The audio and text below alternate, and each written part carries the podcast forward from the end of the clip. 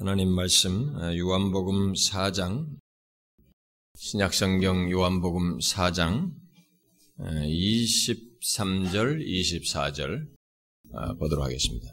요한복음 4장 23절 24절 아, 그런데 이해를 돕기 위해서 그냥 21절부터 그냥 쭉 읽어봅시다. 21절부터 24절까지 어, 쭉 읽어봅시다. 시작. 예수께서 이르시되 여자여 내 말을 믿으라. 이 산에서도 말고 예루살렘에서도 말고 너희가 아버지께 예배할 때가 이르리라. 너희는 알지 못하는 것을 예배하고 우리는 아는 것을 예배하노니 이는 구원이 유대인에게서 남이라.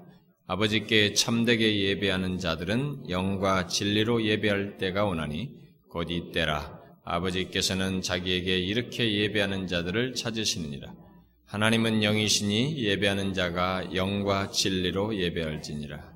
아멘. 하나님은 영이시니 예배하는 자가 영과 진리로 예배할지니라. 그동안 우리가 5월달에 어린이 주일, 어버이 주일, 또 복음잔치 등이 있어서 이 시간에 연속적으로 어, 살펴왔던 신론, 하나님에 대한 말씀을 잠시 멈추었는데요. 다시 어, 시작하려고 합니다. 그런데 오늘은 잠깐 이렇게 멈추었을 때 제가 한 가지 말씀을 오늘 본문을 통해서 하고 다음 주부터 어, 신론을 이어서 하도록 하겠습니다. 제가 오늘 본문을 통해서 뭔가를 다시 틈을 이용해서 다시 살피려고 하는 것은 이전에 제가 오늘 본문 말씀을 강의 예배 시리즈를 하면서 강의했던 것을 좀 보완하기 위함입니다. 최근 어, 제가 2002년도에 우리 교회에서 예배 시리즈를 예배에 대해서 연속적으로 14번을 설교했는데 그때 이 본문을 가지고 여기서 영과 진리로 이전 번역은 신령과 진정으로라고 번역되어 있었는데 신령과 진정으로 하나님을 예배한다는 것이 무엇인지에 대해서 그때 시리즈 중에 강론을 했었는데 최근 들어서 제가 이, 이 성경 번역이 내용이 싹 바뀌었고 게다가 이 두이 말씀을 어, 이렇게 어, 제가 이전에 강의했던 것과는 좀 다르게 이제 어, 해석을 하는 것이 보편적으로 나타나고 있어서 제가 거기에 대해서 이 얘기를 좀 해야 될 것 같고 앞으로 우리가 예배 시리즈를 여러분들이 또 성경 공부를 해야 되기 때문에 더 기회가 없어서 빨리 이 부분을 정리하는 게 좋을 것 같아서 오늘 이 시간에 이 말씀을 좀 살피려고 합니다. 우리 중 일부 사람들은 어, 교회가 좀 어, 초기에 이 예배 시리즈를 들은 기억이 있을 겁니다. 그래도 여러분들이 뭐 기억 다 하겠어요? 그몇년 전, 10년 전 얘기를 아마 다 잊어버리겠습니다만은 어쨌든 다시 여기 영과 진리로 예배한다는 것이 무엇인지에 대해서 분명히 좀 아는 시간이 되었으면 좋겠습니다. 아마 그, 이, 이전의 번역이 신령과 진정으로 어, 번역되어 있어서 이전 사람들에게는 뭐 크게 이제 문제가 이전 번역을 가지고 있는 사람에게는 이제 갑자기 이렇게 영과 진리로 이렇게 해서 딱 단어가 명확하게 아, 번역이 됐기 때문에 여러분들 사이는 생각에 약간 오해를 불러일 수도 있을지 모르겠어요. 그런데 제가 이 본, 그 본문을 강론한 뒤로 어, 여러 사람들이 신령과 이전의 번역 신령과 진정으로 번역된 그것을 오늘은 이 영과 진리로 번역되는데 이것을 성령과 진리로 이렇게 해석해서 일종의 예배 신학을 전개하는 것을 어, 제가 많이 듣게 되었습니다. 이번에 새로 번역된 이 성경도 이제 이전에 그 신령과 진정에서 어, 그런 번역에서 말했던 의미를 일단 제하고 영과 진리로 번역함으로써 마치 그런 해석을 지지해 주는 것으로 이렇게 보이고 있기 때문에 아, 이 말씀을 정리할 필요가 있을 뿐만 아니라 이전에 제가 본문을 연구하면서 전했던 것을 조금 이렇게 보완할 필요가 있을 것 같아서 잠시 빈틈을 이용해서 이것을 다루려고 하는데요. 어, 오늘을 이제 뭐 제가 이 예배 시리즈는 이미 이전에 했기 때문에 여러분들은 그 예배 시리즈를 안 들어서 좀, 좀 모르겠습니다만 오늘날 우리들은 이 예배를 거의 다 이 외형적인 변화에 너무 초점을 맞춥니다. 예배 폼, 폼을 이렇게 형식이라든가 이런 것들을 대단히 중요시하고 마치 개혁주의 어, 칼빈이 드렸던 예배 방식을 취한다. 우리는 무슨 뭐 옛날에 개혁주의자들이 했던 예배 방식을 취한다. 뭐 이런 걸 가지고 또 대단히 뭐 의미 부여를 한다든가 또 그 개혁주의 쪽으로 가는 사람들은 그쪽으로 가고 어떤 사람들은 또 뭐 열린 예배다 해가지고 또 이런 예배 형태를 바꾸고 사람들을 호흡하는 예배를 드려야 된다고 하면서 그런 것에 대단히 열심을 내고 있는데 그래서 주로 이제 외적인 것에 많이 치우치게 되는데 오늘 본문은 예, 예수님께서 예배는 어떻게 드려야 되는지에 대한 중대한 원리를 명확하게 지적하고 있어서 바로 이것을 바르게 아는 것이 아, 굉장히 중요하다고 믿습니다. 이전에 제가 예배에 대한 14번을 설교했을 때 그때 저는 그 예배에 대한 전체 전개를 성부, 성자, 성령 하나님 삼위일체와 연관지어서 예배에 대한 것을 아, 다루었습니다. 아, 예배는 성부, 성자, 성령 하나님과 깊은 삼위가 관련돼 있어요. 그래서 삼위적인 그런 내용을 가지고 있어야 저는 바르다고 믿어요. 이제 그런 가운데서 이제 요 말씀이 이제 어떻게 예배해야 되느냐의 문제를 답해주는 아주 중대한 말씀으로 주님께서 하신 것입니다. 그러니까 예배를 드리려면 영과 진리로 예배해야 된다 이렇게 말을 했는데, 근데 그것이 바로 또 참된 예배다. 참되게 예배하는 자들은 이렇게 했으니까 그것이 참된 예배라고 했는데, 과연 이 참되게 예배하는 것, 영과 진리로 예배하는 것이 무엇이고, 우리는 과연 그런 예배를 드리고 있는지, 아니면은 혹시 우리가 잘못된 예배를 드리고 있지는 않은지 그것을 이 시간에 함께 생각해 보았으면 좋겠어요.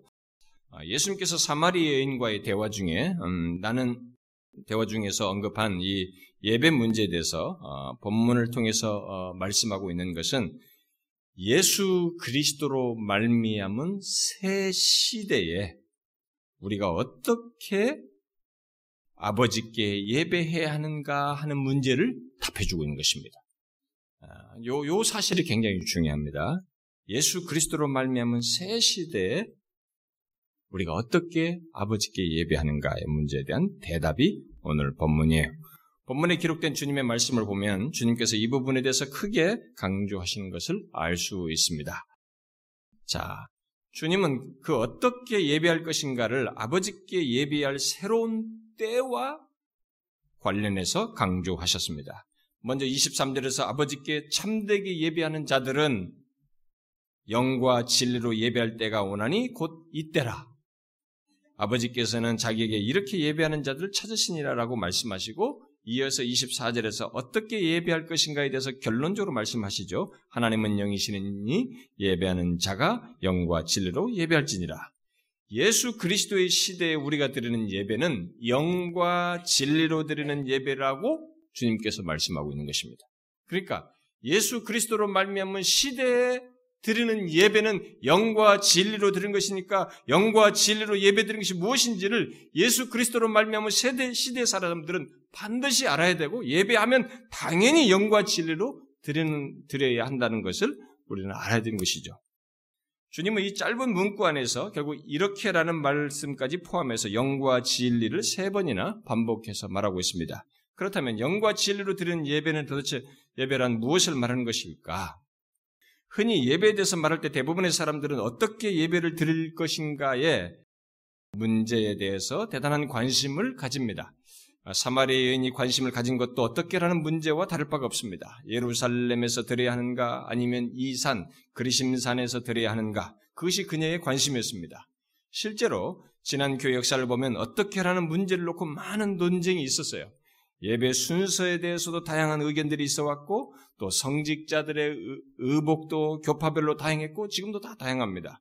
그리고 또 교회에서 부르는 찬송을 놓고도 여러 의견들이 있었습니다. 극단적으로는 카톨릭적인 의복을 거부하고 배격한 일로 인해서 핍박을 받고 심지어 죽임을 당하는 일도 있었습니다. 또 찬양대 옷의 길이 문제를 놓고 예? 찬양대 옷이 어떻게 되는 뭐 길이가 짧아야 되는 이런 문제를 놓고 사람들이 나뉘기도 하고 교회들이 분쟁하는 일도 있었습니다. 장로교, 감리교, 회중교회 그리고 루터파 교회가 각각 어떻게 문제로 옥신각신했고 나름대로 자신들의 결론 안에서 현재까지 각각의 전통과 방식대로 예배를 드리고 있습니다. 현재의 또 다른 추세는 예배에 모두가 능동적으로 참여해야 한다는 그게 초대교회 예배이다라고 주장하면서 능동적으로 참여해야 한다는 차원에서 또 젊은이들의 활동적인 욕구를 충족시켜주기 위해서 어, 열린 예배라는 새로운 방식이 어, 도입되어서 지금 따르고 있습니다.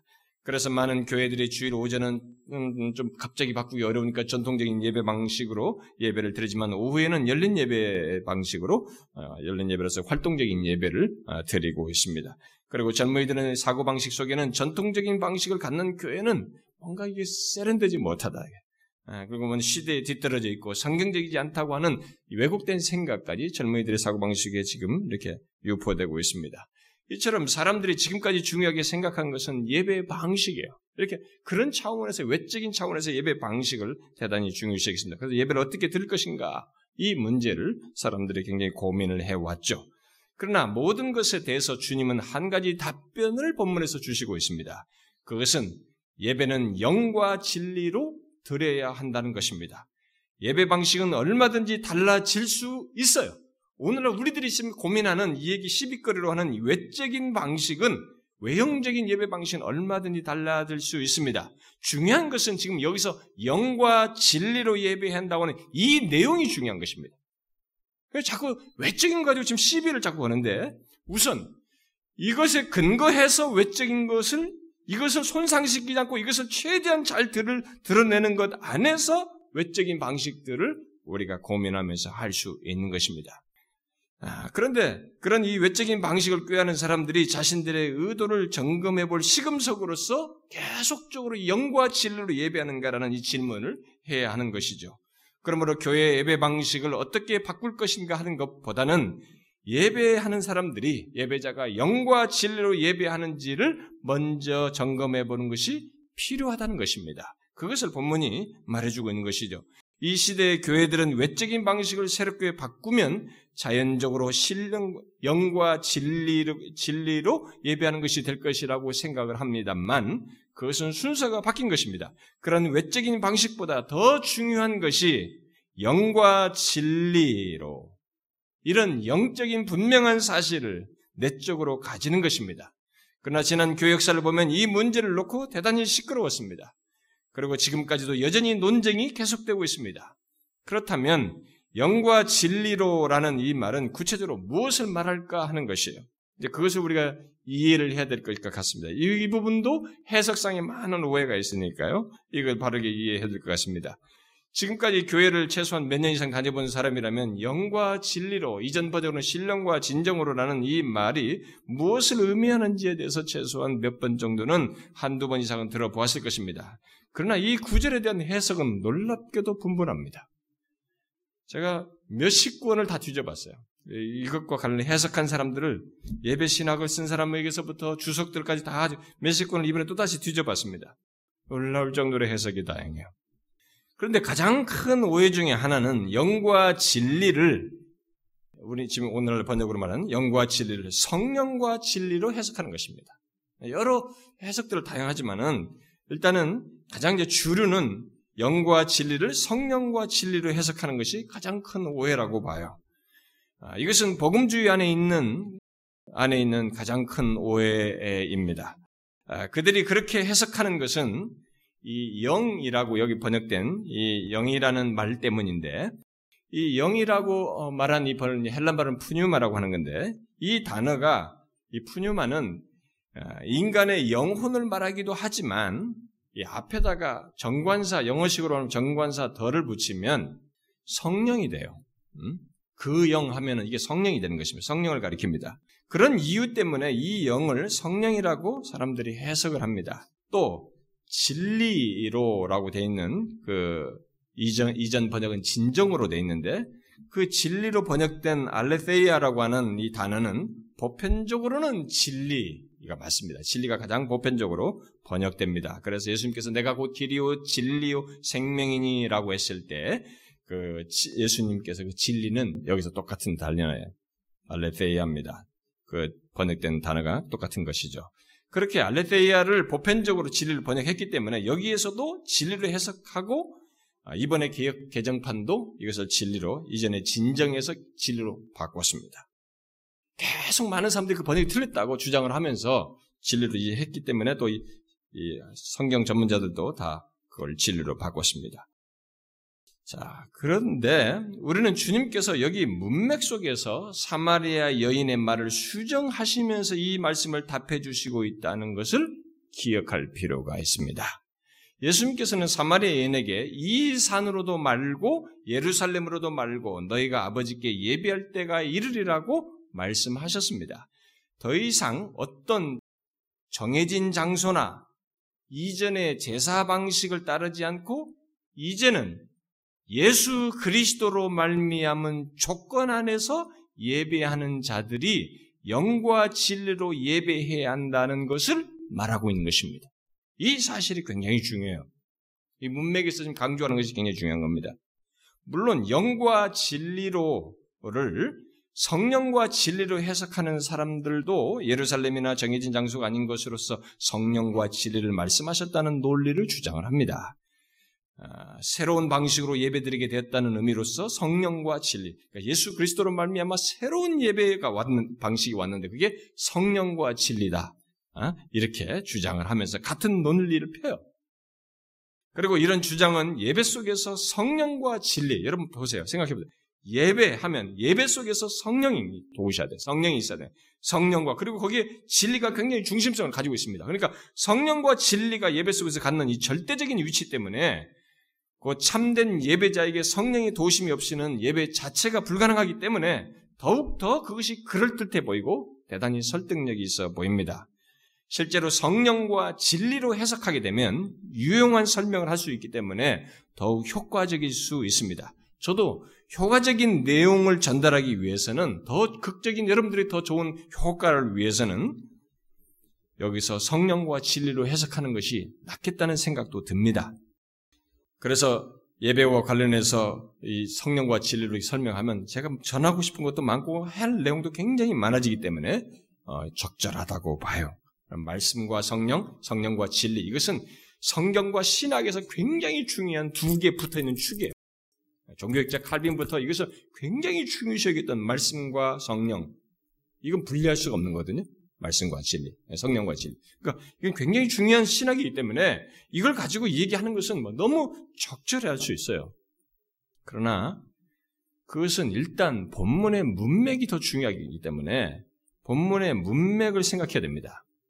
만일 여기서 성, 영과 진리를 성령과 진리로 해석하게 되면 그것은 본문의 문맥을 무시하고 그런 중요하다고 하는 신학적 논리죠. 바로 조직 신학적인 해석을 여기다가 대입시켜 버린 것입니다. 예? 최근에 나온 어, 예배 신학에 대한 예배 신학을 성경 신학적인 차원에서 어, 해석하고 쓴 데이비드 피터슨이라는 사람이 있는데 그 사람이 요한복음의 이 전체적인 연결고리를 자꾸 얘기하면서 전, 요한복음 전체 문맥에서의 뭐 영과 진리 단어를 자꾸 엮기는 하지만 그 사람이 탁월하게 잘 썼어요. 제가 정말 탁월했습니다. 잘 썼는데 제가 이 부분에서는 동의가 안 됐어요. 요한복음을 다 연결을 시키지만 정작 이 본문에서 이 헬라 원문에서 가지고 있는 이것은 소리 한채 이것을 성령과 진리로 해석을 했습니다. 그런데 여기 예수님께서 말씀하신 것은 성령 안에서 예배하는 것을 어, 말씀하신 것이 아닙니다. 아, 이것은 제가 이전에도 말했다시피 그것이 아닙니다. 그 이유는 두, 두 가지 이유 때문입니다. 첫 번째 이유는 주, 주, 님이 사마리아 여인에게 말씀하시는 내용의 흐름 때문입니다. 이 문맥을 무시하면 안 돼요. 문맥이 굉장히 중요합니다. 문맥을 볼 때 성령을 말한다고 할 수가 없다는 것입니다. 만일 성령 안에서 우리 각자가 예배하게 될 것이라고 말했다면 사마리아 여인이 알아듣기 힘들었을 것이에요. 왜냐하면 예수님이 죽으시기 전날 밤에 다락방에 모여서 제자들에게 보혜사 성령 얘기를 했을 때 보혜사 성령이 임하심에 대해서 말씀했을 때 그 말씀을 제자들은 생소했습니다. 무슨 말인지 못 알아들었어요. 그런데 그 이야기를 사마리아 여인에게도 했다는 것은 조금 의아스러운 것입니다. 어? 이 순박한 여인에게 뭔가를 알게 설명, 이, 알, 이 여자로고는 뭔가를 알게 하려고 말씀했는데 못 알아들을 얘기를 툭 꺼냈다고 볼 수가 없는 것이에요. 성령의 역사를 통해서 예배하는 문제는 나중에 사도 바울 이후에 구체적으로 드러나는 것입니다. 이런 점을 고려할 때 주님께서 여기서 하신 말씀의 흐름은 자기 자신의 죽으심과 부활로 말미암아 하나님과 인간 사이에 가로막혔던 휘장 있잖아요. 지성소에 들어갈 때 막혔던 하나님과 나가는 이 휘장이 찢어지고 이제는 희생 제물, 과거에 구약 시대에 했던 것들 희생 제물로 드리던 옛날의 제사 방식이 아닌 우리 각자가 제사장이 되어서 하나님께 나아갈 수 있게 되는 때와 밀접하게 관련되어 있어요. 여기서 중요한 건 때예요. 이 때와 관련되어. 밀접하게 관련되어 있습니다. 다시 말해서 예수 그리스도를 힘입어서 하나님 아버지께 나아갈 수 있는 그 때와 연관지어서 영과 진리를 말하는 것이지 성령 안에서 자유롭게 예배하는 것과 연관지어서 말하는 것이 아니라는 것입니다. 만일 영이라는 말을 성령으로 해석한다면 앞에서 때를 주님께서 자신을 통한 구원과 관련시켰던 것과 앞뒤가 안 맞는 말을 하는 것이에요. 앞에서는 때를 주님 자신을 통한 구원과 관련시켜 놓고 뒤에 때는 갑자기 성령 안에서 예배드리는 때로 바꾸는 격이 되는 것입니다. 문맥이 굉장히 지금 중요한 거예요. 따라서 그런 해석은 문맥에 맞지 않습니다. 저도 어렸을 때부터 이 본문을 성령과 진리로 해석하는 것을 많이 들어왔습니다. 그런데 그렇게 해석해 버리면 본문에서 말하고 있는 때, 예, 때가 굉장히 중요한 말이에요. 때, 예수 그리스도로 말미암아서 예배에 극적인 변화가 있을 것이고 이전과 같은 제사가 아니라 우리 모두가 예수 그리스도로 말미암아 제사장이 되어서 예수 그리스도를 힘입어서 하나님께 찬미의 제사를 드리게 될 것이라고 하는 그 극적인 변화의 내용이 여기서 별로 중요한 내용이 되지 않는 것이 되는 겁니다. 새 시대의 예배의 가장 중요한 특징은 예수 그리스도로 말미암아 그분이 죽으셔서 휘장이 찢어짐으로 찢어져서 하나님께 나아가게 되는 이런 새 시대 예배의 가장 중요한 특징은 성령 안에서 예배한다는 것이라기보다는 물론 그것도 굉장히 중요한 내용이지만은 그것보다 예수 그리스도로 말미암아 있게 되는 변화, 곧 그로 말미암아 하나님과 우리 사이에 가로막힌 이 휘장이 찢어져서 이제는 우리가 제사장이 되어서 하나님께 담대히 나아가서 찬미의 제사를 드릴 수 있게 되었다는 사실이에요. 이게 더 중요한 것입니다. 성령 안에서 예배 드린다는 것은 그 다음 얘기예요. 예수 그리스도로 말미암아 이것이 해결되고 난 다음에 그 다음에 부가적으로 얘기할 내용입니다. 그래서 히브리서 기자는 구약 시대의 제사와 새 시대 제사의 차이를 다음과 같이 말을 했죠. 그러므로 형제들아 우리가 예수의 피를 힘입어 성소에 들어갈 담력을 얻었나니 그랬어요. 그리고 또 그러므로 우리는 예수로 말미암아 항상 찬미의 제사를 하나님께 드리자. 이게 구약과 신약의 차이예요. 그런데 계속 이 두 개의 성경 구절에서 계속 강조해 주는 게 뭡니까? 성령이에요? 아닙니다. 예수 그리스도를 자꾸 강조하는 것입니다. 예수로 말미암아 예수의 피, 피를 힘입어. 우리는 이 사실을 명심해야 됩니다. 그러므로 영과 진리로라는 말은 정해진 장소와 대조되는 것으로서 예수 그리스도로 말미암아 아버지께 나아가는 예배 방식을 말한다고 할 수 있습니다. 또 여기 영이 성령이 아닌 또 다른 이유는 흔히 성령을 가리킬 때는 영이라는 말 앞에 제가 앞에서 말한 것처럼 정관사 영어식으로 말하면 더가 들어가야 돼요. 어? 정관사가 붙는데 여기서는 그 정관사가 붙어 있지 않습니다. 어, 요한은 요한복음에서 영이라는 말이 성령을 가리킬 때는 앞에 정관사를 붙였어요. 사도 요한이 자기 자신 요한복음을 쓸 때. 그렇게 해서 아홉 번을 쓰고 있는데 딱 한 군데 예외가 있습니다. 요한복음 3장 5절에서 거듭남에 관해서 말할 때 덜을 거기서 정관사를 붙이지 않았어요. 그러나 그 바로 다음 구절에서 앞에서 말한 영이 결국 성령과 관련된다는 것을 보이기 위해서 바로 덜을 붙였어요. 정관사를 바로 더 붙였습니다. 그러므로 여기 영, 영에는 문맥이도 없고 그냥 여기는 정관사를 붙이지 않았다는 것은 이게 성령이 아니라는 것이에요. 응? 근데 여기 정관사도 없음에도 불구하고 그것을 성령으로 해석하는 것은 인위적으로 해석을 하는 것입니다. 자, 그렇다면 여기 영과 진리로 예배한다는 것은 그러면 이제 이제 이게 제가 말하는 성령이 아니라면 그러면 여기서 말하는 영은 또 무슨 의미며 진리는 무엇을 말할까라는 것이죠. 자, 이것을 잘 해석하기 위해서 우리가 먼저 유념할 사실이 있는데 그것은 여기 영과 진리를 헬라어 뭐 원문에 보게 되면 전치사 하나로 이 두 개를 묶어놨어요. 응? 여러분들이 이제 복잡하다 할지 모르지만 하나님의 진리는 이렇게 두리뭉실하게 아는 게 아닙니다. 정확하게 알아야 되기 때문에 자꾸 이게 공부도 하려고 해야 되고 막 신경도 쓰고 그러려 합니다. 어? 재밌는 얘기 간증 만 들려고 하지 말고 자꾸 생각을 해보셔야 됩니다. 자, 예, 헬란말로 n인데요. 영어로는 in입니다만은 이 전치사를 하나를 써놓고 두 개, 영과 진리 두 개를 묶었어요. 여기다가 앞에다가 전치사 보고 뒤에도 전치사 붙인 게 아니라 한 전치사 안에 두 개를 묶었습니다. 자, 이건 의도가 있는 것입니다. 그 말은 예수님께서 새 시대의 예배를 말하면서 그 어떻게에 대한 대답으로 영과 진리가 함께 있는 예배를 강조한 것이에요. 각각의 개체성을 말하는 것이 아니라 영과 진리가 함께 있는 예배, 곧 각각 하나만 있는 것이 아닌 둘이 함께 있는 예배를 말씀하셨다는 것을 보여주는 것입니다. 말씀하신 것이라고 볼 수 있습니다. 분명 영과 진리는 각각의 의미를 가지고 있지만 두 말이 담고 있는 의미는 뒤에 예배하는 것과 관련해서 함께 묶어서 생각해야 할 정도로 참된 예배와 깊은 관련을 갖고 있고 서로 예속되어 있다는 것입니다. 결국 예수 그리스도로 말미암은 새 시대 말미암아 새 시대에 드리는 참된 예배는 영과 진리가 함께 있는 예배이어야 한다라고 말하고 있는 것입니다.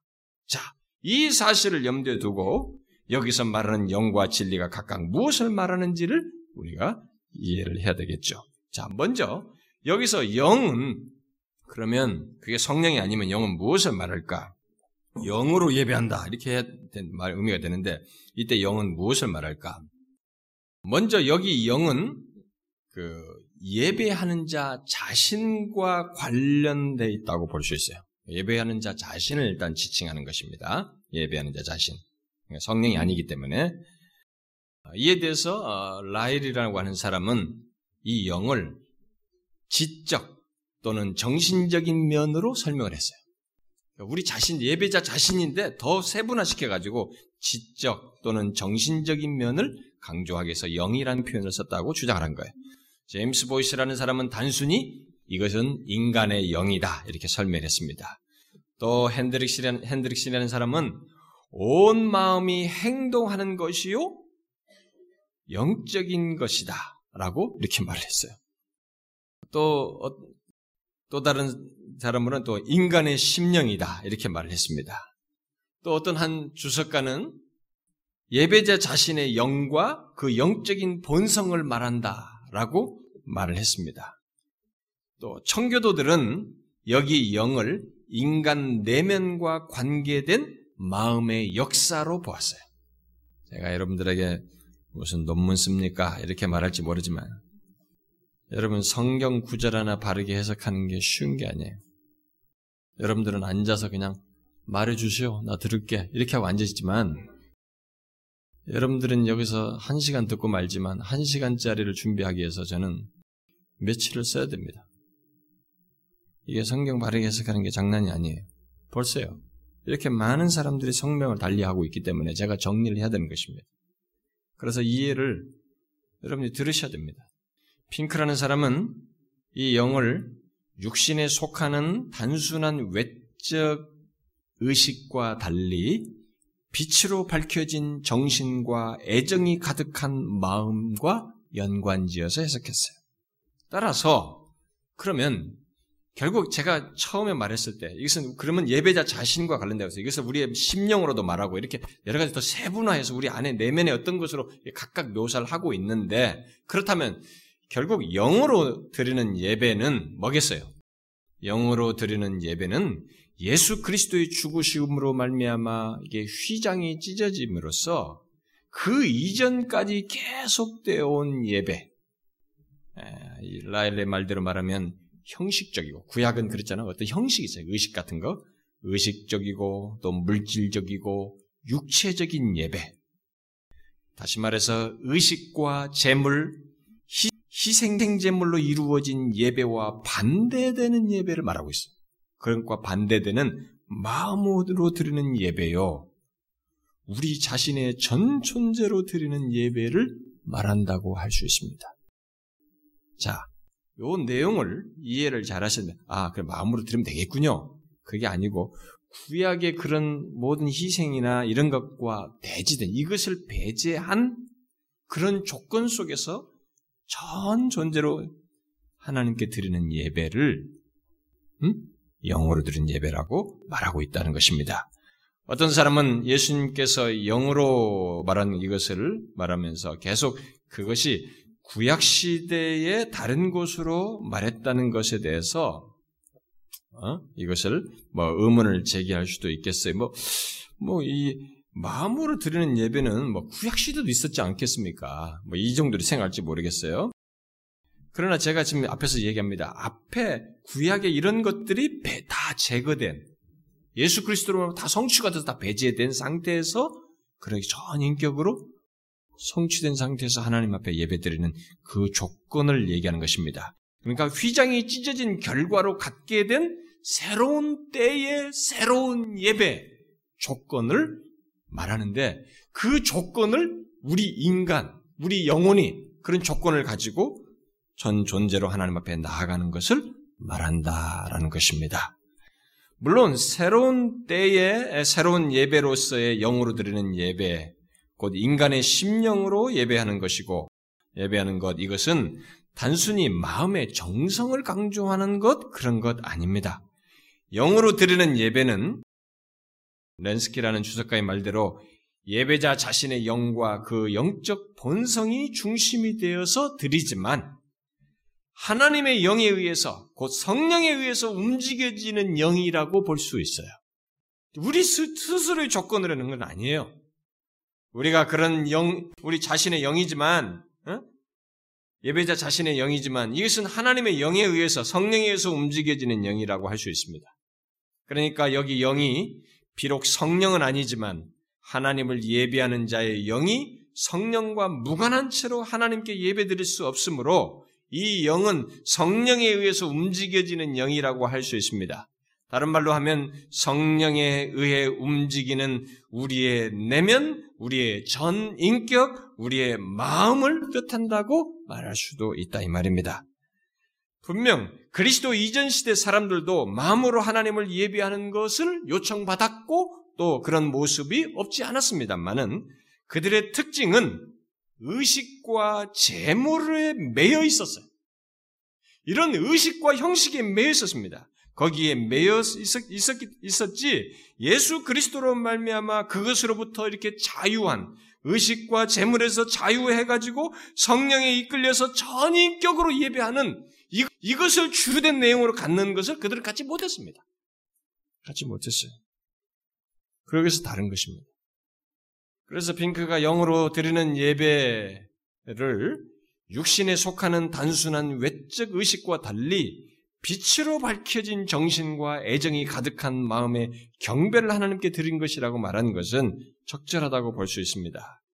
그러니까 분명 여기 영은 인간의 심령을 말하는 것인데 이전에 드리던 외형적이고 의식적이고 육체적인 것과 대조되는 영혼, 곧 예수 그리스도로 말미암아 의식과 재물에 묶이지 않고 자유로운 영이요 성령에 의해서 움직이는 영혼 전 인격을 말한다고 할 수 있다 이 말입니다.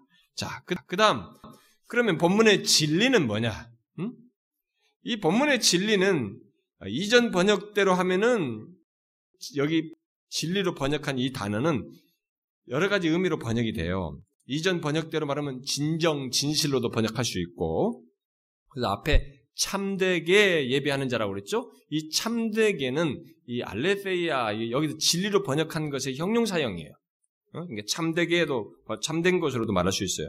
진정, 진실로도 번역할 수 있고, 오늘날 우리 번역대로 진리로 번역할 수도 있습니다. 어? 또 요한복음에서 여기 진리로 번역된 이 알레페이아는 하나님의 실제를 뜻하는 말로서 이것을 뜻, 번역될 수도 있어요. 계시를 뜻하는 말이 될 수도 있어요. 이 단어가. 그러면 앞에 영과 연관지어서 진리로 예배한다라고 할 때 이 말이 뜻하는 게 무엇일까? 제가 앞에서 말했죠. 독립적이지 않고 한 전치사에 묶였기 때문에 이 진리로 번역된 이 단어는 앞에 영과 뭔가 연관성을 가지고 있어요. 결국 이것은 그리스도로 말미암은 새 시대의 예배를 말하는 것 중에 말하고 있다는 것을 놓치면 안 된다는 것입니다. 새 시대 예배에서는 말씀이 중심이 되어야 한다는 것을 강조하기 위해서 독립적으로 이 말을 진리라고 강조하고 있는가? 그렇게 보기 어렵다는 것입니다. 우리는 일단 여기 문맥 속에서 이 진리를 영과 함께 묶어서 사마리아 여인이 생각한 옛날 방식과 다른 그리스도로 말미암은 새 시대의 예배 방식을 말한다는 것을 계속 염두해 두어야 합니다.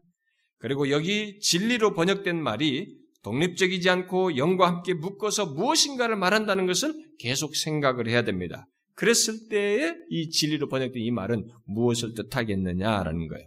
아, 영과 진리가 하나로 전사람 묶어서 그리스도로 말미암은 새 시대의 참된 예배 방식을 말한다고 할 때에 여기 진리는 뭐겠어요? 하나님으로부터 계시된 진리 그것을 말하겠어요? 그게 아니라는 것입니다. 그래서 오늘 새로 번역된 이 번역이 저는 동의가 안 됩니다. 미안하지만 이게 진리라고 보기가 어려워요. 진리로 하면 의미는 더 선명한 것 같습니다만 그렇지 않은 문맥 속에서는 왜냐하면 그렇게 되면 전치사로 묶은 의도가 사라지고 대신 독립적인 의미를 띠는 단어를 거기다가 말한 것이 되기 때문에 그렇습니다. 그러므로 주님께서 문맥 속에서 말씀하신 이 진리로 번역된 이 말은 앞에 영어로를 보완, 영어로라는 말을 보완하고 그것에 동반적인 어떤 의미의 내용을 담고 있다고 볼 수 있습니다. 그렇다면 이 말 역시 구약시대와 다른 새 방식을 말하는 차원에서 이 단어를 진리라는 말을 했다고 볼 수 있습니다. 골라일의 말대로 제사장이나 희생 제물이라는 매개물 없이 하나님께 다가가는 참된 방식 또는 진정한 방식을 말하는 차원에서 진정을 뜻한다 이 말입니다. 이전 번역이 맞다는 거예요, 저는요. 진정이 맞아요. 맞다는 거 보는 것입니다. 그리스도 이전까지 예배는 매개물이 있었습니다. 제사장이 있어야 되고 뭐가 있어야 매개물을 통해서 통한 예배였습니다. 근데 그것에 반대되는 것으로서 지금 말한 것이 이 진정이에요. 그러나 그리스도의 구속의 완성을 통해서 휘장이 찢어질 때, 찢어질 때, 이제는 찢어지고 나서부터는 그런 매개물 없이 드리는 예배, 진정으로 드리는 예배가 가능하게 될 것을 이 말로 말씀하셨다 이 말입니다. 같은 맥락에서 한 주석가는 여기 진리를 하나님과의 진정한 접촉을 의미한다라고 설명을 했어요. 곧 예수 그리스도로 말미암아 새롭게 하나님과 진정한 접촉을 하게 됐다는 것입니다. 그런 의미에서 진정의 의미를 띈다 이 말이죠.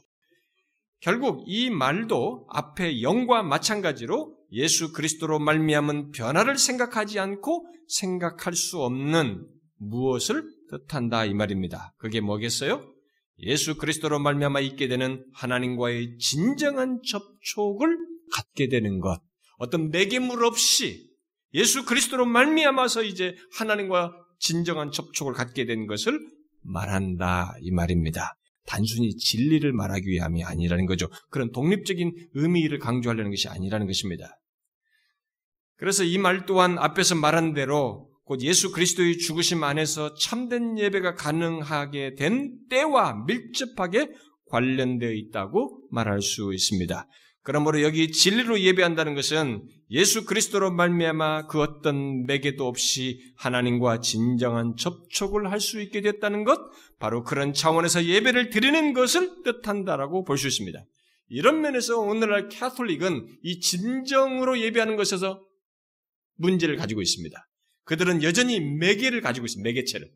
이 신부들을 통해서 하나님 앞에 간다든가, 가려고 한다든가, 마리아를 통, 마리아라는 매개를 통해서 하나님께 이르려고 한다거나 이렇게 하고 있기 때문에 이들은 진정으로 예배하는 것이 안 되는 것이 사람들은 야 개신교는 너무 막 맨날 지들끼리 싸우고 막 문제 일으키니까 하, 난 개신교에서 예수 못 믿겠다. 카톨릭은 막 뭔가 엄숙해 보고 뭔가 있어 보이고 차분하고 보니까 진짜 예배 같고 말이지 뭔가 있어 보인다. 사람들이 자꾸 껍데기를 봐요.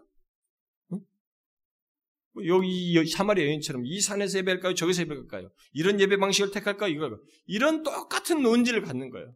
어떤 탁월한 철학자가 처음에 철, 니체를 공부하다가 예수를 뭐 그때 몸도 아프고 막 유학 시절에 그래가지고 개신교에 이제 들어왔어요. 그런데 여기서 뭔가 회의가 생겨서 카톨릭으로 가버렸어요. 회의하는 것 중에 그러니까 뭔가 마음에 안 드는 거예요, 여기서. 근데 여러분, 미안하지만 카톨릭 자체는 이 진정으로 예배하는 것을 소유하지 못해요. 여기 문제를 가지고 있습니다. 매개체를 가지고 있습니다. 근데 예수 그리스도가 죽으신 것이 뭐냐 이게 이 때를 지금 강조하면서 진정을 말할 때 주님의 뜻이 뭐냐면은 그런 매개가 없는 예배를 얘기하는 것입니다. 예수 그리스도만으로 그분 자신을 통해서 하나님과 진정한 접촉을 할 수 있게 됐다는 겁니다. 누구든지 그런 의미에서의 진정이에요. 그래서 이전 번역의 진정이 오히려 적절하다고 보고 만일 굳이 진리로 번역을 하겠다고 한다면 어떤 매개 없이 진리이신 그리스도로 말미암아 하나님과 접촉할 수 있게 된 것에 대한 믿음으로 어, 믿음을 뜻하는 것으로 그런 믿음으로 하나님을 예배하는 것으로 설명한다면 굳이 그 단어를 쓸 수도 있겠습니다. 그래서 라일은 본문에 영을 입으로 드리는 예배와 형식적인 신앙에 대조되는 진정한 예배를 말하고 진리는 모세 율법의 희미한 빛과 대조되는 그리스도 시대의 충만한 빛을 말한다라고 했습니다. 결론적으로 예수 그리스 예수님께서 말씀하시는 참된 예배는 바로 이런 놀라운 변화 속에서 더 이상 구약시대 사람들처럼 형식적이지 않고 또 매개물 없이 전인격적으로 하나님과의 진정한 접촉을 하는 예배를 드리게 되는 것을 말하고 있다 이 말입니다. 이 사실의 기초에서 우리는 지금 우리의 예배가 이런 변화에 따른 예배인지를 생각해 봐야 되는 것입니다. 어, 교회는 원래 나오면 이렇게 예배하는가 보다. 이렇게 생각하는 거 아니에요. 이런 변화 속에 걸맞는 자유와 기쁨의 특권을 가지고 전인격적이고 능동적으로 하나님을 예배하고 있는가라고 물어봐야 되는 것입니다. 어떻습니까? 여러분은 그런 예배를 드리고 있습니까? 여러분들은 교회 나오면 원래 예수 믿으면 이렇게 왔다 가는 것입니까? 제가 가끔 예배 집 내다 보면 우리 교회 이게 처음 누가 방문하면 못 모르고 이제 이 교회가 뭔지도 모르고 와가지고 왔다가 딱 시간 되면 12시 이전 되면 탁 나가는 사람들이 있어요. 이 사람들은 예배가 뭔지를 모르는 거죠. 종교 생활 하는 것입니다. 예배는 11시 시작하면 12시 끝나야 된다고 생각하는 거예요. 완전히 잘못 믿는 것입니다. 그러니까 예배의 주도자가 지금 자기 자신인데요. 이런 측권을 모르고 있는 것입니다. 예수는 그렇게 믿는 게 아닙니다. 하나님의 계시된 말씀대로 바르게 믿어야 되는 어떻습니까, 여러분? 우리는 여기에 걸맞는 이런 변화에 따른 예배를 드리고 있습니까? 그러려면 곧 영과 진리로 예배하려면 오늘 본문에는 참된 예배라고 하는데 참된 예배를 드리려면 우리에게 세 가지가 있어야 된다고 봅니다. 한번 체크해 보세요. 첫째는 본문에서 예수님께서 말씀하시는 때, 곧 그의 죽으심으로 말미암아 휘장이 찢어진 찢어져서 희생과 매개 없이 하나님께 나아갈 수 있는 때가 이르러서 영과 진리로 하나님을 예배할 수 있는 조건과 위치를 확보하는 것입니다. 이게 먼저 있어야 되겠죠? 그런데 예수님이 십자가에 죽으셔서 다 이뤄버렸어요. 응? 이미. 구약의 희생 매개 같은 거 다 없애버렸습니다. 그 짐승 잡을 필요도 없고 그렇게 뭐 제사장을 통해서 나올 것 없이 그런 거 자신이 십자가에서 다 성취 다 이루었다라고 하시면서 구약의 모든 그 옛 그림자를 성취하셨습니다. 그래서 그 죽고 난 이후의 사람들이기 때문에 우리들은 우리는 영과 진리로 하나님께 나아가서 예배할 수 있는 조건과 위치에 있게 되었습니다. 일단 첫 번째 조건은 문제가 없습니다. 그래서 예수 그리스도의 죽음과 부활 이후에 예수 믿는 자는 모두 그 위치와 조건을 갖게 되기에 지금 예수 그리스도를 믿는 우리 모두는 영과 진리로 참된 예배를 드릴 수 있는 조건에 있는 자들이라고 하셨습니다. 첫 번째 조건, 예, 세 가지가 있어야 되는데, 첫 번째 조건은 패스. 우리는 다 됐습니다. 그렇죠? 이건 우리가 할 수 없는 거예요. 이건 엄청난 하나님이, 하나님만 하실 수 있는데, 하나님이 다 하셨어요. 구약을 넘어섰습니다. 가장 큰 덩어리를 우리는 쉽게 패스했습니다. 자, 두 번째. 신령과, 영과 진정으로 예배 드리려면, 참된 예배 드리려면, 가지고 있어야 할 두 번째 것은 뭐냐? 그것은 첫 번째 말한 그 위치와 조건을 따라 실제로 자유와 기쁨을 가지고 하나님을 예배하는 것입니다. 제가 말한 첫 번째 위치와 조건 속에서 하나님을 예배한다는 것은 기계적으로 하나님을 예배하는 것이 아닙니다. 아, 예수 그리스도께서 휘장을 쥐고 다 그렇게 되면은 그다음부터 우리는 신령과 영과 진정으로 오토매틱하게 하나님을 예배하는 거 아니에요. 하나님과 인격적인 관계 속에서 예배하는 것을 말하는 것이죠. 그런 조건 속에서. 그 놀라운 축복과 은혜와 특권을 가진 그리스도인들은 예배가 자유와 기쁨이 있는 예배요, 하나님과 인격적인 교통이 있는 예배, 하나님을 사랑하여 전심으로 그를 영화롭게 하는 예배를 드리고자 하는 인격적인 반응이 있어야 되는 것입니다. 영과 진리로 예배하기 위한 두 번째 조건이 바로 이거예요. 그 첫 번째 조건을 가지고 그것을 자기 자신이 인격적으로 그 조건과 위치를 드러내는 것이죠. 누리는 것이죠.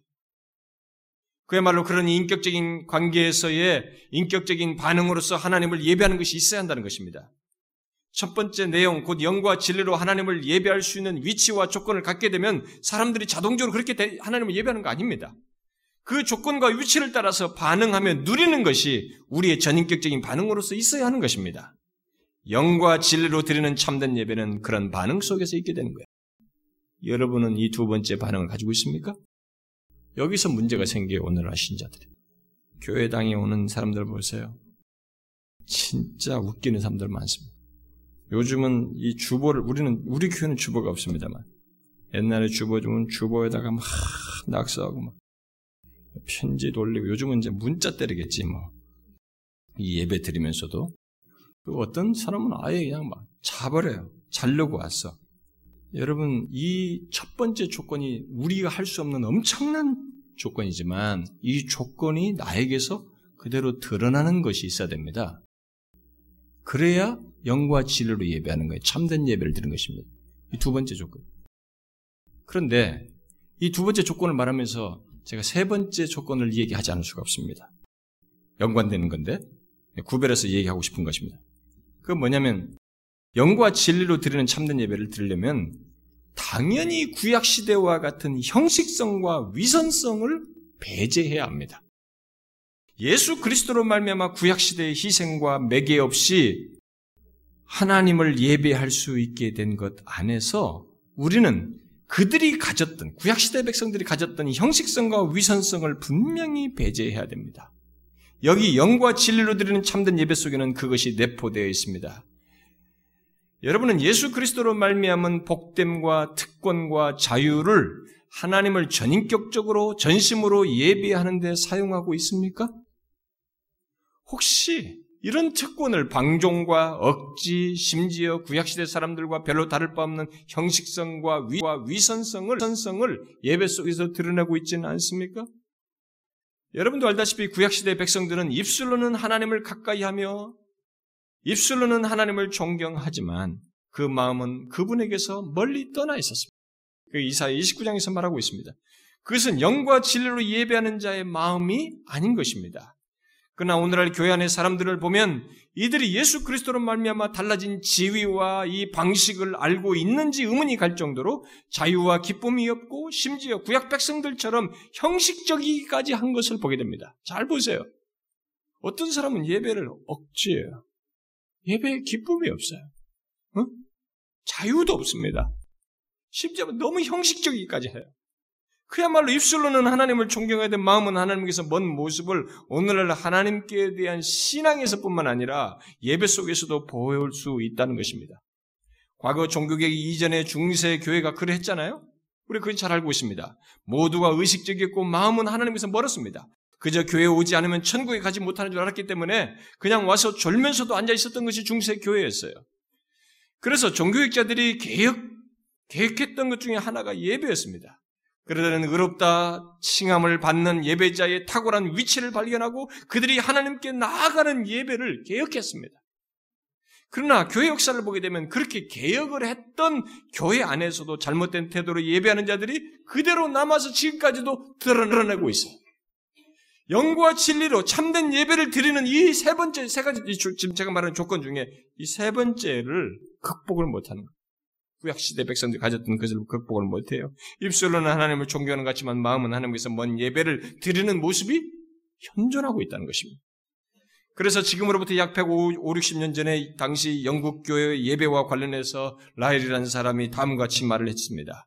하나님은 공적으로나 개인적으로 자신에게 나오는 모든 사람에게 그 사람의 마음을 요구하십니다.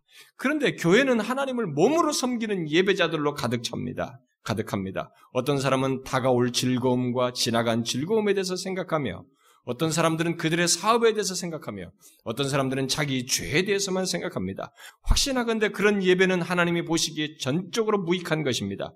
무익하다기보다 오히려 해로우며 지독한 위선입니다. 하나님은 영이시며 사람이 마음이 없이 몸으로만 섬기는 것을 바라지 않으십니다. 오늘날 예배 속에서도 이런 사람들 있지 않습니까? 복음적인 교회요, 개혁된 교회라고 말하지만 지금 교회 속에서도 그런 사람들이 있습니다. 예배를 드린다고 앉아 있지만 사업 생각, 자신의 진로 생각, 돈 생각, 사랑하는 사람 생각, 자식 생각, 그리고 이런저런 걱정 등으로 신령과 영과 진정과는 거리가 먼 모습으로 예배하는 자들이 이 시대 우리의 예배 속에서도 많이 있습니다. 그래서 구약시대 시대 백성들과 별로 다를 바 없는 모습을 가지고 있지 않은지 의문을 갖게 합니다. 그것은 아버지께 예배하는 것이 아니죠. 그런 모습은 몸으로만 하나님을 예배드리는 것이고 입술로는 하나님을 존경하지만 마음은 하나님께서 먼 그런 사람들의 모습인 것입니다. 그것은 외식입니다. 라인 감독이 말한 것처럼 무익함을 넘어서서 해로운 것이고 지독한 위선입니다. 우리는 이 문제를 솔직하게 생각해 봐야 합니다. 우리들의 예배가 너무 형식적이지 않은지 생각해 봐야 됩니다.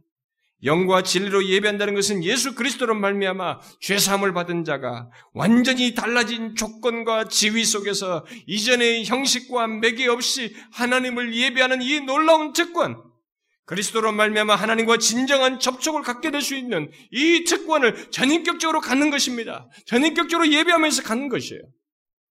그러므로 여전히 마음 없이 입술로만 하나님을 예배하는 형식적이고 위선적인 사람은 뭔가 문제가 있는 것입니다. 달리 말해서 그는 영과 진리로 예배하지 못하는 사람, 곧 그리스도로 말미암아 죄 사함 받아 하나님과 인격적인 관계가 없는 사람임에 틀림이 없다 이 말입니다. 그래서 핑크는 이런 말을 했습니다. 예배는 구속받은 사람의 행위이다. 이스라엘 백성은 애굽에서는 여호와께 예배하지 않았다. 그들은 거기서 단지 탄식하고 부르짖으며 고통했을 뿐이었다. 이스라엘 백성들이 홍해를 건넌 후에야 비로소 예배를 드렸다. 은혜를 입고 나서야 구속을 받고 나 받고 나서야 예배 예배 드렸다는 것입니다. 그래서 예배는 구속받은 사람들의 행위라는 것이죠. 그런 면에서 거듭나지 못한 사람은 결코 영과 진리로 예배할 수 없다고 말할 수 있는 것입니다. 내가 왜 예배를 이렇게 못 드리지? 이유를 찾아보세요. 일시적인 이유가 있고 근본적인 이유가 있을 수 있습니다. 거듭나지 못한 사람들은 자신이 예배를 통제합니다. 예배의 주권자가 하나님이시라는 생각을 하지 못하고 예배의 중심에 자기가 섭니다. 곧 자기가 결정하고 판단해서 자기 기분과 상태에 따라서 예배를 드린다는 것입니다. 결국 영과 진리를 모릅니다. 그것은 거듭나지 못했기 때문이요. 그리스도로 말미암아 하나님과 인격적인 관계가 없기 때문입니다. 당연히 예수 그리스도로 말미암아 구속받은 것이 얼마나 복되고 영광스러운지 그것을 알지 못하기 때문에 그러는 것입니다. 그러한 사람에게 예배는 자기 주도적인 정성을 신에게 드리는 정도일 뿐, 영과 진리로 드리는 예배는 아닌 것입니다. 그런데 본문을 보면 주님께서 영과 진리로 예배하라고 하실 때, 야, 너희들이 영과 진리로 예배하면 대단히 힘들 것이다, 어려울 것이다, 이런 말씀을 하지 않고 명령하셨어요. 너희들은 영과 진리로 예배해라. 그런데 여기 보면은 우리말에는 잘 감춰져 있습니다만 영과 진리로 예배해야 한다. 헬란말로 네이라고 말인데 영어로는 must예요. 반드시 영과 진리로 예배해야 한다. 이렇게 말씀하셨어요. 그리고 그렇게 예배할 때가 온다고 말씀하시면서 그때가 오면 참되게 예배하는 자들은 영과 진리로 예배해야 하고 예배하게 된다라고 말한 것입니다. 그러므로 이것은 실체가 있는 것이에요. 영과 진리로 예배하는 사람, 그 사람은 그런 자이기 때문에 그렇게 예배하는 것이. 그것이 안 되는 사람은 그런 자가 아니기 때문에 못하는 것이기도 한 것입니다. 예수 그리스도로 말미암아 얻게 된 죄사함과 구원이 얼마나 놀라운 것인지를 알기 때문에 또 그분 안에서 예배의 대상이신 하나님이 어떤 분이신지를 알고 더 이상의 의식과 재물 그리고 매개 없이 그 하나님께 나아갈 수 있게 되었기 때문에 더 나아가서 예수 그리스도로 말미암아 하나님과의 인격적인 관계가 회복되었기 때문에 예배는 구약 시대 사람들처럼 형식적이고 의식적이지 않게 된다 이 말입니다. 그것이 완벽할 수는 없어도 그것이 그 사람에게는 감출 수 없는 것이 되는 것입니다. 실제로 여기 영과 진리로라는 말 속에는 마음을 다하고 성품을 다하고 힘을 다하고 힘을 다해 하나님을 사랑하라고 하는 신 모든 계명의 핵심인 내용이 내포되어 있다고 볼 수 있어요. 여러분 그 말씀은 신구약 성경 전체를 통틀어서 하나님과의 관계를 가지고 있는 사람들의 온전한 태도를 말하는 것이잖아요. 하나님을 믿는 자가 하나님을 향해서 가지는 마음이 바로 그와 같다는 것을 말하는 것 아닙니까? 그런데 여기 영과 진리로 이해받는 것 속에는 바로 그런 마음이 전제되어 있는 것입니다. 왜냐하면 구속의 은혜 안에서 하나님과 갖게 된 인격적인 관계, 자유롭고 자발적인 관계를 전제하고 있기 때문인 거예요. 그렇습니다. 하나님께 드리는 예배는 우리가 사랑하는 사람을 향해서 생생한 마음을 쏟듯이 하나님을 향해서 사랑의 마음을 쏟는 것입니다. 그런데 여러분, 혹시 여러분 중에 하나님을 향해서 마음을 다하고 성품을 다하고 힘을 다하여 사랑하는 마음으로 예배하는 것에 대해서 하, 정말 솔직히 나는 그거 잘 모르겠습니다. 나에게 그것은 너무 비현실적입니다. 라고 말하는 사람이 있습니까? 만일 그렇다면 그 사람은 하나님과의 인격적인 관계를 가지고 있는지 예수 그리스도로 말미암아 죄 사함을 받은 자인지 한번 물어보세요. 기독교 신앙은 인위적인 것이 아닙니다. 기독교 신앙이 인위적이었다면 기독교 역사는 기독교 역사는 이 작은 나라에까지 오지 않았을 것이고 수많은 사람들이 그처럼 기쁘게 기꺼이 순교하지 않았을 것입니다. 기독교 신앙에는 분명한 내용이 있습니다. 억지로 그렇게 하라는 것이 아니에요. 너희들은 억지로 진로 해라. 억지로 안 됩니다. 여러분 남편이고 아내고 자식이고 야 영과 진로로 예배해라 돈 줄게 해보세요. 당신을 죽도록 사랑할게 좀 해줘. 됩니까? 기독교 신앙은요 인위적이지 않습니다. 실체가 있는 것이에요. 하나님을 향해서 마음을 다고 성품을 다고 힘을 다해 사랑하는 마음으로 예배하고자 하는 마음이 없다면 그것을 알지 못한다면 그 사람은 먼저 내가 진실로 예수 그리스도로 말미암아 죄 사함을 받은 자인지 내가 진실로 예수 그리스도를 믿고 있는 자 있는지 이것을 확인해 보셔야 합니다. 하나님을 영과 진리로 예배하는 것은 예수 그리스도로 말미암은 말미암아 말미암은 그 구속을 힘입어서 하나님을 사랑하는 관계를 가졌기 때문에 할 수 있는 것입니다. 여러분 한번 생각해 보십시오. 우리가 정령 완전히 달라진 예배자의 지위와 조건을 제대로 누리며 자유와 기쁨 속에서 하나님을 전인격적으로 전심으로 사랑하여서 예배하고 있는지 한번 물어보십시오. 제가 세 가지 조건을 얘기했는데 영과 진리로 예배하려면 참되게 예배하려면 세 가지 조건이 있는데 이 세 가지 조건을 우리가 충족하고 있냐면 생각해 보라는 것입니다. 여러분 어떻습니까? 아 그렇게 전인격적으로 하나님을 사랑해서 것을 내가 옛날에 왕년에 한 번 했지 내가 한때 얘기합니까? 아십시오. 기독교는 단순히 의식적인 종교가 아닙니다. 아무 대답 없는 신을 향해서 무거운 종교 의식을 행하는 종교가 아니라는 것입니다.